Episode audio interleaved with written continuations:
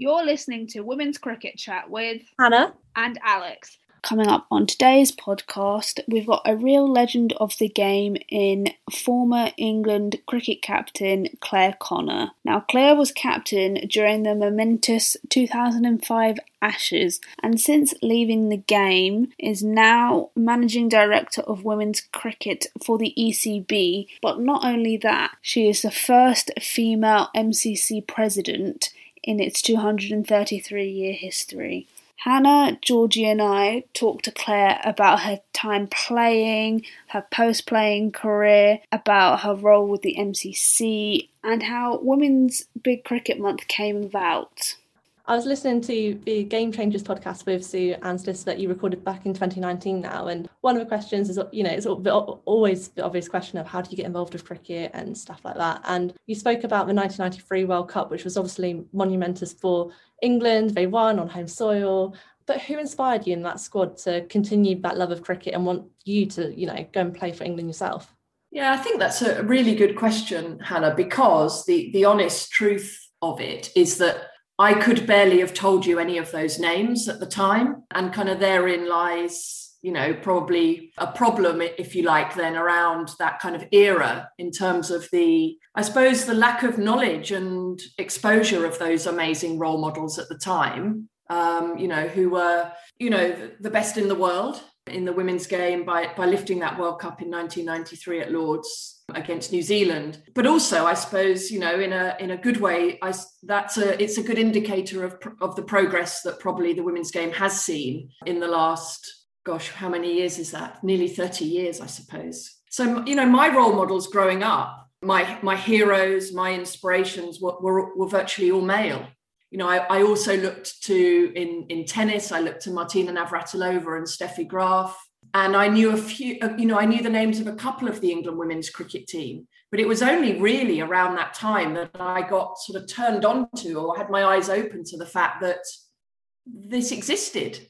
You know, I'd grown up as a little girl around men's cricket clubs, men's players, boys players. All my formative experiences were in boys' teams. I'd kind of grown up in this I had a lovely childhood um, growing up essentially at my dad's cricket club in, in, in Sussex in the South Downs, sort of following him around and then starting to play the game in boys' teams. And my heroes in cricket were Ian Botham, Alec Stewart, Steve Waugh. You know, I spent hours watch, re, watching replays of the 1981 uh, men's Ashes series, Botham's Ashes, Headingley, all of that. So I think it was only around the early 90s and that 1993 Women's World Cup final where I I suddenly thought, okay, that's that's what I've got to do. Because I I think until that age, in or, or slightly younger, in a really kind of naive sense, because I'd done well in boys cricket and I didn't know much about the existence of women's cricket, I kind of thought, well, I'm going to carry on playing men's cricket. Why, why wouldn't I? Because no one's told me so far that I'm not good enough. And my inclusion in various teams, you know, playing boys first 11 cricket at school, playing in men's teams in my, you know, as, as, a, as a teenager, made me believe that, okay, well, I'm just going to carry on here. And that was a naive kind of girlhood, girlhood sort of fantasy, I suppose. It was around that time that very, very quickly I got into women's cricket. I played for Sussex Women, and I very, very quickly, around the same time as Charlotte Edwards, actually, who I know you've spoken to already, it was around that time that we both got picked for Junior England, the Junior England girls set up. And then within two and a half years of that Women's World Cup final, I, I, made, I got picked for England women. Uh, so it was very quick, sort of sudden entry and sort of explosion into the women's game, and and realizing you know, that's what I'm going to do. And so you say you started out playing in all those different boys' sides when you were younger. Were there ever any negative attitudes to you turning up? Did you sort of get those looks from the boys being like, a girl has turned up to play? And then you just sort of, or did that sort of spur you on to turn up and like, I'm really going to prove to them that I'm not just here as a girl on the team. I'm I'm going to play better than all of them, really. Yeah, I think it's a really interesting question, Georgie, because with hindsight and knowing what I know now and seeing the kind of the world change and women's sport change, with hindsight, I think I should have felt more odd and more of an outsider than I did. you know, I was the only girl for many years playing in boys' teams in Sussex, whether that was for my club, Preston Nomads, uh, from the age of nine, or at my school, Brighton College Prep School, from the age of nine. And I played in those boys' teams without another girl in sight for about, well, throughout those those teams, in those teams, there was never another girl. So six, seven, eight years. And I didn't encounter another girl in any of the opposition teams either at club level or school level. So when I look back and I kind of, you know, as, as kind of the person that I am now, I think, gosh, you know, I, I think I must have, surely, Clare, you felt odd or you felt completely in the minority and that it was awkward or you must have been anxious. And I wasn't. And I think, you know, I don't remember feeling that way at all. And I feel so grateful that I must have, you know, I had the kind of unconditional support of my family and my coaches and my teachers and people at my cricket club. But also, I didn't come across in the opposition teams that you ask about, Georgie, I didn't come across any kind of sexist or nasty, judgmental attitudes, which is amazing, isn't it? Really, really amazing. So, and I think unless I've sort of filtered them out because you know they weren't there were some nice moments and I've just kind of filtered them out. I, I had the, you know, the occasional comment about, but but nothing nothing that was really nasty or that made me feel gosh you know i feel i feel i feel really kind of a, a, real outsider here and i think probably the other thing was that if you think about being in the same environment for year year after year you come up again i came up against the same boys players in teams each year so once they'd seen me maybe once or twice, it was normal for them to see me in the same way that it was normal for me to be in those teams. I think that's what it's all about, really, normalizing that, you know, girls and women can play cricket. I wanted to shift it forward slightly to 1995 and uh, your ODI debut. You made your ODI debut against Denmark. What was it like to make your debut against a team like Denmark, where cricket's not particularly well known? And did you have many people, crowds watching, or was this a time where people were still sort of finding their feet with women's cricket? Yeah, I, so my you're right. My debut was was against Denmark in Ireland.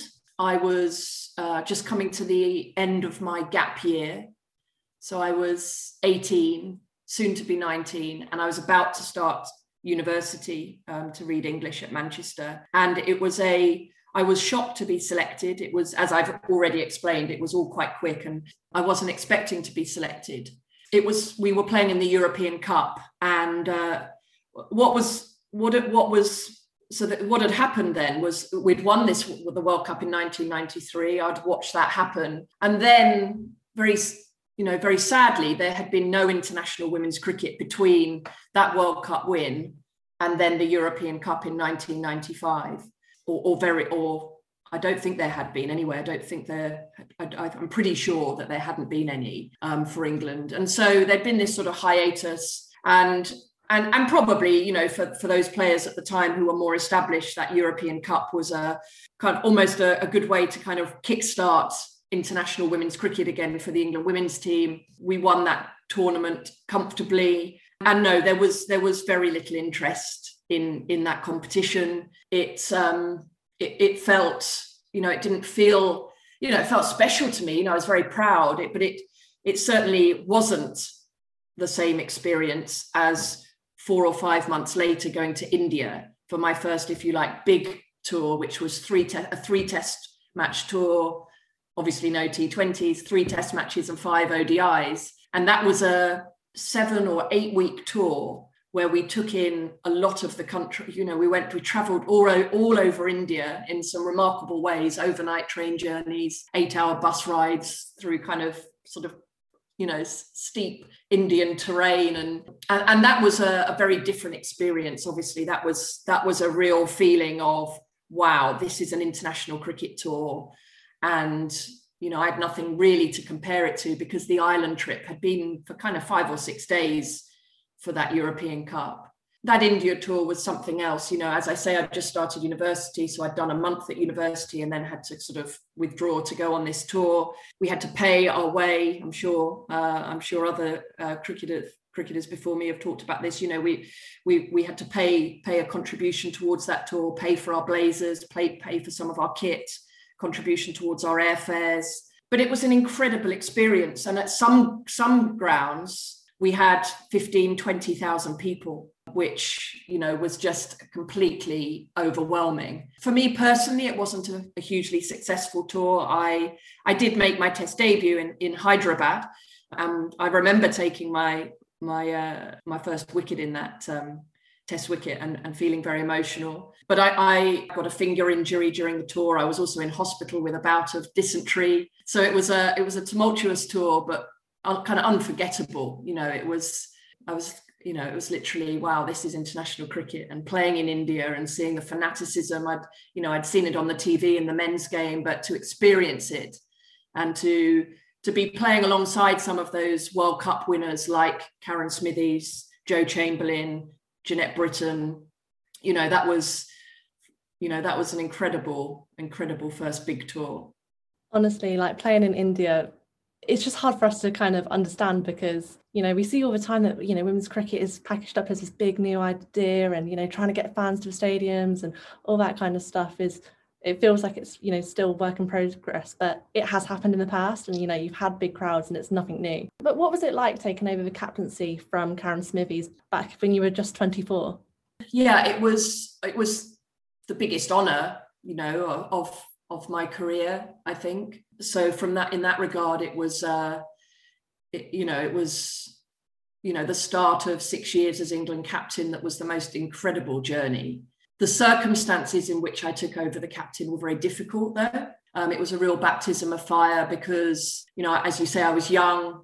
I'd had a lot of captaincy experience i suppose through obviously not at that level but i had had lots of captaincy experience with Sussex. But those circumstances were very testing because we were midway through a tour. Um, we were on a big tour of Australia and New Zealand, and we'd already had three or four weeks of some quite humiliating defeats in Australia. Some really, we'd lost by some massive margins. And our squad was quite divided at the time because we were, you know, defeat those kind of defeats like that really lay you bare and if you're not strong as a team and if you're you know if you haven't got kind of high levels of sort of trust and openness and yeah you, you know those are very difficult times. And so you know we had a bit of a blame culture. The bat the bat, batters were blaming the bowlers the bowlers were blaming the batters and and poor Karen Smithies who'd you know who'd been England captain by then for I think perhaps 10 maybe 12 maybe 12 years I, um, I think you know been a World Cup winner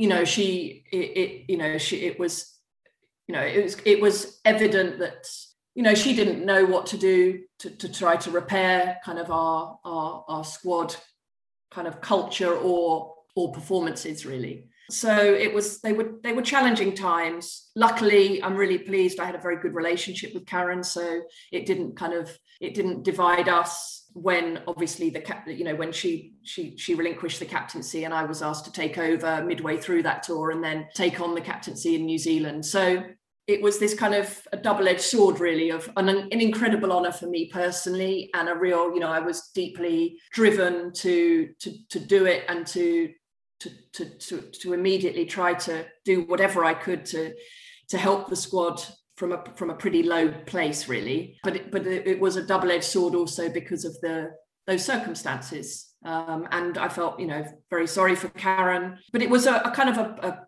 I think there, it was a it was a, an important moment for us as a group. And you know thereafter you know luckily not luckily i suppose but we you know we were able to we were able to grow and develop as a squad from there. And some players came in like nicky shaw dawn holden Sarah Collier probably around that time, and a few of the more senior players, you know, took their uh, took their decision to retire, and and we ha- and we and we started to grow and develop. But those situations are never easy. And having been England captain, you've obviously experienced a lot of highs and lows. What for you personally has been your proudest moment as England captain? My proudest moment as England captain was regaining the Ashes um, after 42 years in 2000 and, in 2005 and I think it was my proudest moment not so much about not so much because it was um, the 40 you know kind of ending that 42 year drought from an ashes perspective but more so because i'd played for england by then for 10 years and never beaten australia in in any in any form of the game so i had i think it was my proudest moment to see our players to see my, my I say my players, our players experience that. And to realize that finally, over that period, we had closed the gap. And that I, it felt that that kind of domination of Australia was over. And I mean, they were a formidable team, like, you know, Belinda Clark, Fitzpatrick, Lisa Keightley, Price, uh, Olivia Magno, the leg spinner, Karen Rolton. They they were they were an amazing team, and I think even even if you put them into this era, um, which is obviously very different in terms of professionalization, skill, power, athleticism, I think they would they would they would compete seriously well. Whereas if you put the team I was captain of into this era, I don't think I don't think you could say that so much. So you know they were they were an amazing team, and um, so so I think to end that era of sort of domination and and then what was lovely for me as captain was to see players our players almost stand a few inches taller and you know put their shoulders back and realize that they belonged at the top of the world game.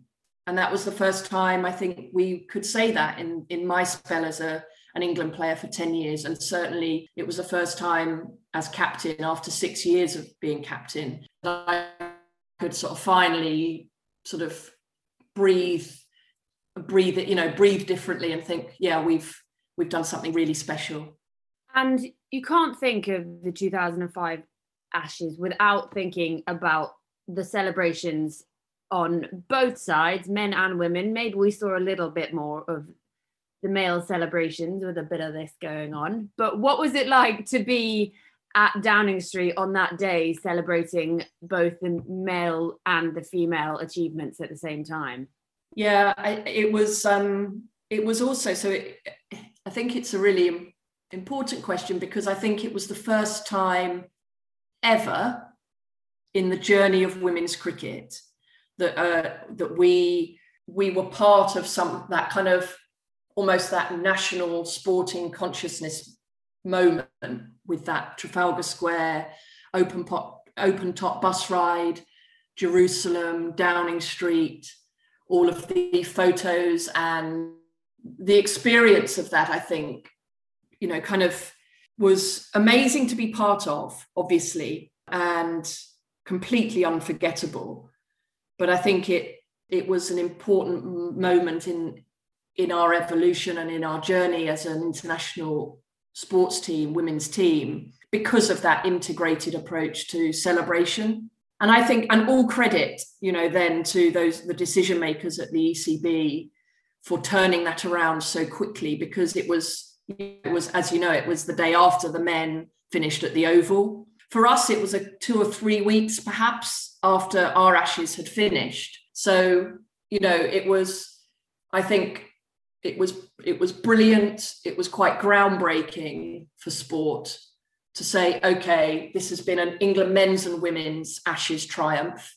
Yes, the women finished three weeks ago. And you know, the easy option then would have been to not include us in that day that followed the men's the culmination of the men's ashes at the Oval. So I think it was a, a really important day for and a launch pad, if you like, for what started to happen for the women's game from there. You know, there's key moments in time that you can pick on and, and say, well, that was important for that reason. And, you know, that's when contracts came in, or that's when, you know, Vodafone, for example, started sponsoring both England men and women. And, the, and so you can pick out key sort of tangible actions and decisions throughout the years. But I think, Georgie, that day uh, in London in September 2005 was was one of the most significant. And obviously retiring just shortly after that, it's, you know, what a high to end on, to be fair. But moving across now into your post playing career and working within the ECB, obviously you had a little bit of time out. And then was it Hugh Morris offered you up your first um, ECB job? So tell us a little bit about that. And then perhaps how captaincy has allowed you to become the leader you are off the pitch. Yeah, so I retired, as you say, in early 2006. And I think firstly, just on my retirement, I feel so blessed that it was my decision. You know, it's it's I think probably a rarity um, in in professional, not that I was, but professional slash international sport.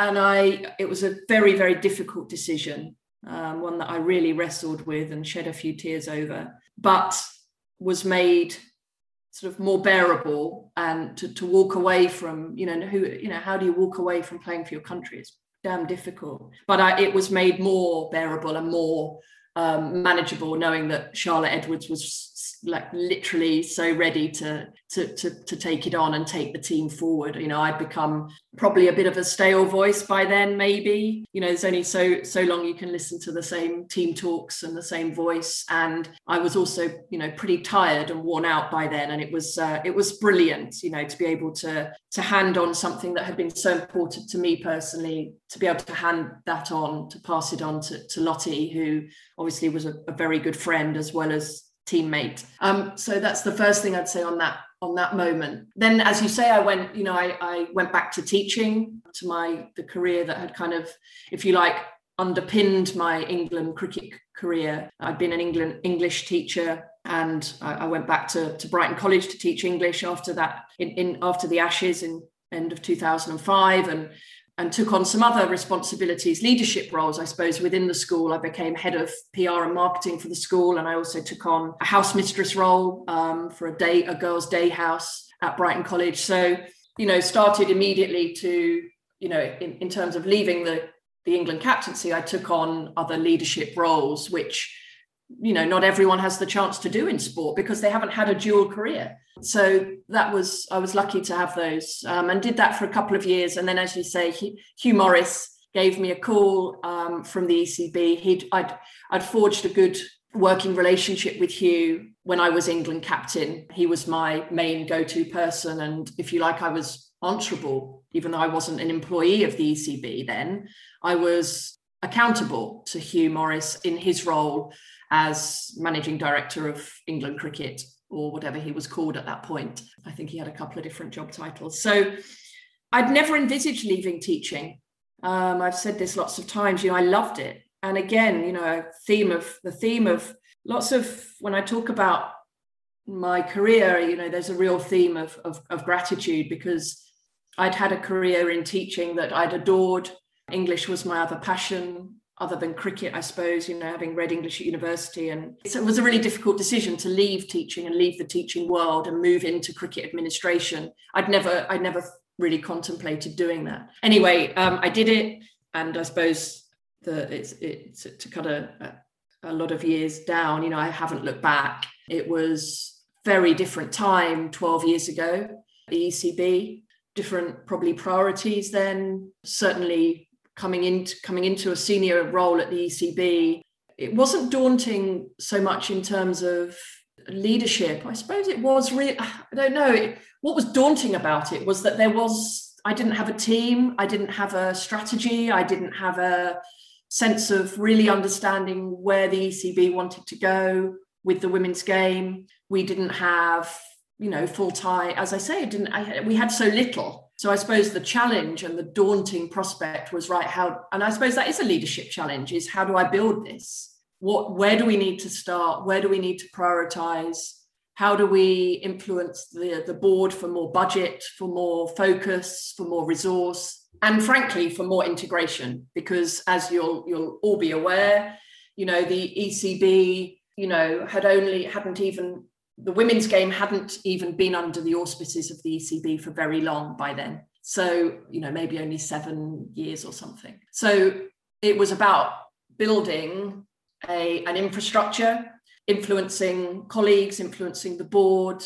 Um, and I suppose those are those abs- those are absolutely leadership skills that you know, I'd never I'd never had to call on before. Um, I'd never done that before. Obviously, you know, I'd yes, I'd captained the England women's cricket team, and I'd had a little bit of leadership experience, as I say, at Brighton College. But you know, my day job had been teaching Hamlet and I don't know First World War poetry. It wasn't how do I build a an infrastructure for for for a sport at a national governing body. Um, but it was an it's been an ama- amazing amazing time, real roller coaster as you can imagine, but certainly more more highs than lows. And perhaps you could draw on some of that First World War poetry in your leadership role. never know. Maybe Resilience. they're all at school for a reason. But on the topic of leadership roles, we can't ignore that you ha- were named the first female president of the MCC in its 233 year history back in 2020. Obviously, then you've had to wait an extra 12 months, you know, but what is one year in 233 for an iconic moment in the history of the women's game?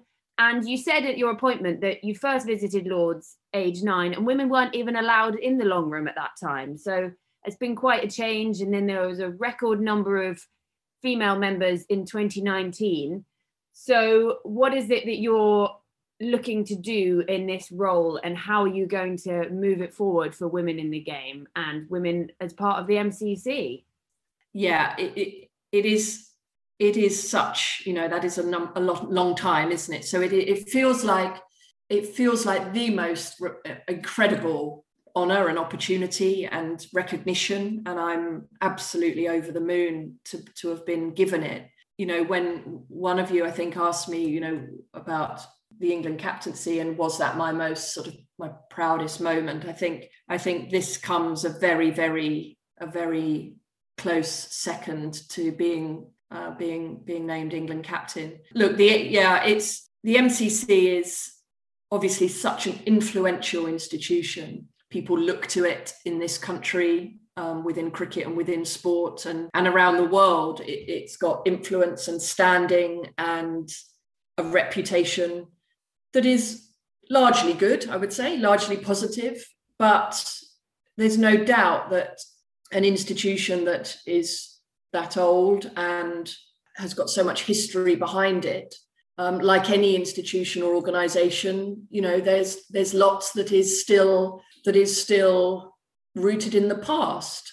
And, you know, like anything, I think it's working out, and this won't be, you know, certainly I won't be able to do it in a year, but hopefully I can play a small part, is working out what parts of your history and tradition you want to preserve and why and and where where kind of some change and accelerated change is needed and why. And i think you know hopefully i can bring some of my experience at the ecb to bear in that regard because i've i've sort of been through that to a degree um, and and been thinking that way i think i've got a really unique and privileged opportunity because i think i'm the first person to be the mcc president who has had a career in cricket administration. And, and when I say that, you know, that's that's 90% ECB, but also I've got a lot of ICC experiences as well now. So hopefully I can bring all of that to bear and I can make all of that work really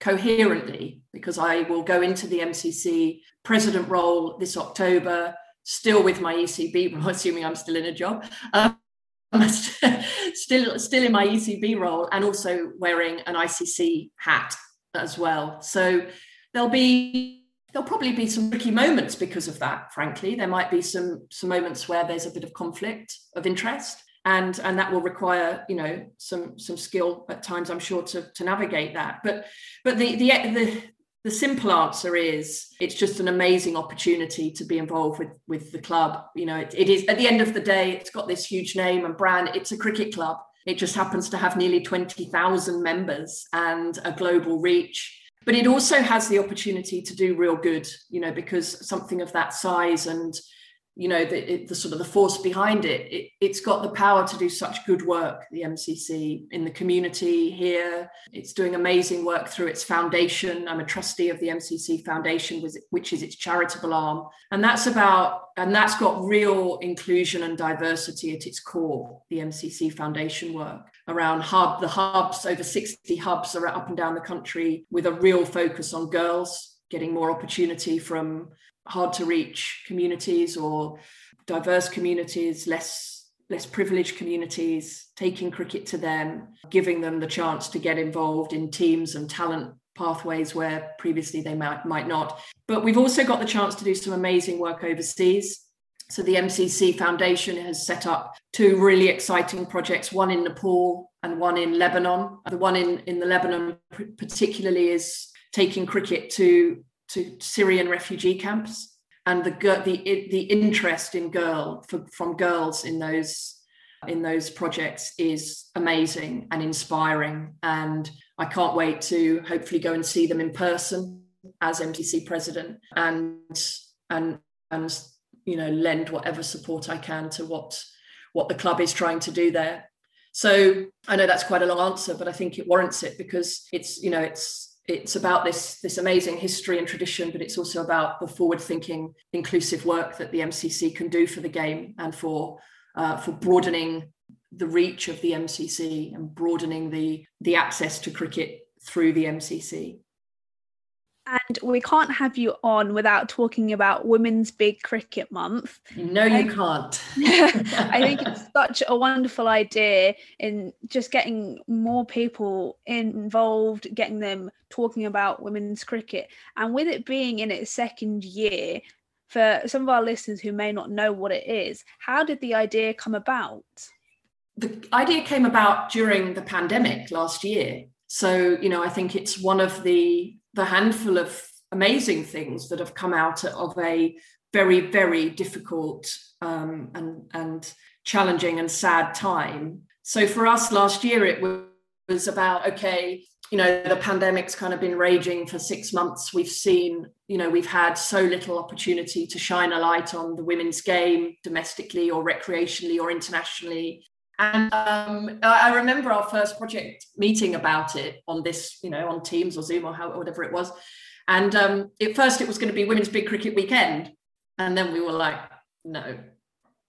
I nearly swore then. I better not swear. We were like, no, no we're not going to do that. We're um, we're going to build a month here. We're going to work with the game, the, the club game, and the domestic game, uh, it was around the, the launch of the Rachel Heyhoe Flint Trophy. It was around getting the West Indies women over on a charter flight from the Caribbean. It was around, okay, you know, we're seeing the recreational game being able to be played again. Let's build a whole month around uh, women's and girls cricket and really gal- try and galvanize people behind it. And it was a really, it was, it was a really, um, a really, a really lovely time. And we saw brilliant engagement through through the kind of through social media and ways in which we were able to communicate at the time. So we thought okay we're going to do that again with you know less restrictions and um, and yeah so june is women's big cricket month. Um, we've got uh, a target of 800 events um, being uh, staged across across the month. We're two-thirds of the way there. It's about trying to connect people as as as as per last year at every at every level of the game and to really try and shine a spotlight particularly i think since uh, you know during the pandemic one of one of the successes we've managed to pull off is investing in a, a whole network of club development officers which we are investing in centrally. It's roughly an investment of a million pounds, and it's investing in the county cricket boards to recruit a workforce of women's and girls specific club development officers. Uh, so with that real dedicated focus. So we've got this amazing sort of mini army now of, of over 50 who are operating up and down the country, really trying to drive the sustainability of women's and girls club club sections. So I think Women's Big Cricket Month is, is massively about them, but it's also obviously about driving awareness of the 100, which starts in just under a month, just over a month's time, with that opening opening game being a women's standalone game at the at the Oval. Um, so it's about driving awareness and and ticket sales um, for, for the start of that competition. It's also about our domestic game um, and the Rachel Heyhoe Flint Trophy, which is which is underway and which we've seen some amazing performances from that have been, you know, I think we've seen seven scores of over 280. We've seen five or six hundreds. Uh, we've seen a, a, an amazing hat trick from from Emily Arlott, who's earned her uh, her England selection on the back of that. So you know, it's uh, and, and, then of course it's about the start of the England uh, uh, series against India, who arrived with the in- Indian men's team on a charter flight, uh, and they're safely stowed down at the Ageas Bowl at the moment with no COVID cases, which is amazing, and getting ready to transfer to Bristol for the start of the women's series. So yeah, it's a big month. Um, thanks for asking about it because it's uh, it's great to be able to give it a real push and, and well done to everyone across the game who's um, who's focusing on it this month. Amazing. And we have to wrap up here, unfortunately, Clare, because you do have to shoot off to another meeting. But one of the just final comments that I wanted to leave this episode on is I love the fact that former players talk about leaving the game in a better place. And that is really kind of shone through with this interview with yourself and everything that you've done to grow the game in the way you have in these last like over 10 years now isn't it? Professional contracts 2014 2020 the Kia Super League rachel Heyhoe Flint Trophy Women's Big Cricket Month and everything else that you have done to make women's cricket more inclusive.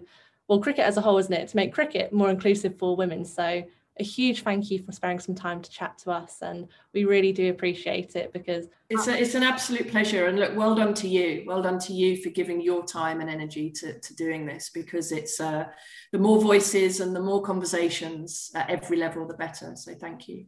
Oh well look really honestly well done you know uh, it's it's great to see this emerging out of you know it's another covid it's not a great phrase maybe but it's another kind of covid so silver lining thing isn't it? Like women's big cricket month i guess. Um so look if i can maybe i'll let's chat again and do a review maybe i don't know ahead of england women going to pakistan or ahead of the ashes or something.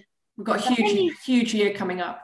And then yeah. you can take us along to any of these trips with you you know? We'll just come along too yeah let's uh, let's chat again. Yeah we could chat ar- again around the start of my mcc year and that that coincides really nicely with the england women's tour to pakistan yeah. which is historic. We've never been there so from a kind of gender a gender agenda it's huge.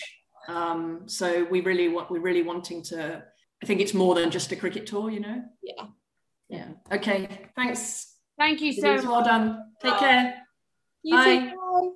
Massive thank you to Clare for sitting down with Hannah, Georgie, and I and talking all things women's cricket. It was an absolute honour and privilege to pick Clare's brain and find out more about what's happening in the future and seeing that good things are on the horizon for women's cricket. And to all our listeners, if you want to keep up to date with everything we're doing, you can follow us on Twitter at W Cricket Chat and on Instagram at Women's Cricket Chat. And if you want to give us a like on Facebook, we are Women's Cricket Chat. And if you wanted to give our personal Twitters a follow, Hannah is at Hannity1194 and I'm at Alex Jane Pereira. This has been Women's Cricket Chat. Tune in next time.